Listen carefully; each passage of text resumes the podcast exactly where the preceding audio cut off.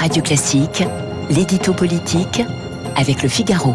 8h12 sur Radio Classique, l'édito politique avec Guillaume Tabar. Bonjour Guillaume. Bonjour Renaud. Alors que les chiffres du Covid repartent à la hausse, plusieurs pays dont l'Autriche ont choisi le, le reconfinement. Le gouvernement français envisage-t-il de faire finalement la même chose? Écoutez, il ne le veut pas et il est à ce jour convaincu de ne pas être contraint de le faire euh, et de faire ce qui serait un incroyable retour en arrière, sans doute difficilement accepté par l'opinion.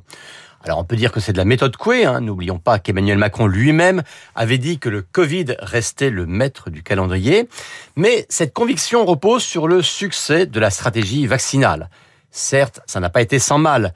Cette stratégie a été contestée, que ce soit sur l'obligation vaccinale des soignants ou sur l'instauration du pass sanitaire, mais à l'arrivée, on a atteint un des meilleurs taux européens de vaccination et l'appel à une troisième dose, que le chef de l'État a déclaré nécessaire dès maintenant euh, pour les plus de 60, pour les plus de 60 ans, démarre plutôt bien. Déjà près de 700 000 prises de rendez-vous depuis l'allocution présidentielle de la semaine dernière. Donc, de ce fait, même si on sait bien que la vaccination n'empêche pas une relative circulation du virus, on est quand même très loin d'une nouvelle menace de submersion des hôpitaux, euh, si bien que l'idée d'un confinement des non-vaccinés semble à ce jour écartée. Pourquoi alors le, le porte-parole du gouvernement a-t-il dit euh, ce week-end que rien n'était exclu en, en, matière justement de confinement? Écoutez, je pense qu'il y a eu un contresens sur les propos de Gabriel Attal. On a fait de ce rien n'est exclu une manière de préparer les esprits à un durcissement des contraintes, alors que ce n'était qu'une prudence oratoire pour dire justement que la France n'aurait pas à en arriver là. Mais cette précaution était nécessaire car c'est la condition de la crédibilité de la parole de l'exécutif qui est en jeu, notamment pour attraper ces assurances, ces garanties assénées de manière définitive et qui ont été parfois démenties par les faits. Alors ne revenons même pas sur les masques d'abord présentés comme inutiles, mais plus récemment. Olivier Véran a d'abord promis qu'il n'y aurait pas d'obligation vaccinale pour les personnels soignants.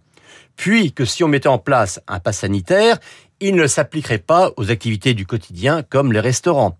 Puis ensuite que la validité du pass sanitaire ne serait pas remise en question par une troisième dose. Alors bien sûr, hein, gouverner plus que prévoir, c'est réagir, donc s'adapter, corriger, parfois jusqu'à contredire une décision de la veille. Mais alors que le gouvernement doit se défendre régulièrement de trop rogner les libertés individuelles, euh, si les serments d'un jour sont systématiquement démentis le lendemain, on ne va plus les croire.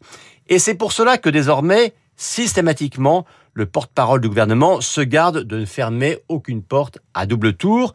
C'est aussi une nécessité politique. Car si la gestion de la crise a été critiquée au jour le jour, elle est plutôt globalement saluée avec le recul du temps. Mais la ligne de crête reste étroite. Et plus que jamais maintenant qu'on entre dans une période électorale, l'exécutif doit conjuguer efficacité avec prudence et surtout avec humilité. L'édito politique signé Guillaume.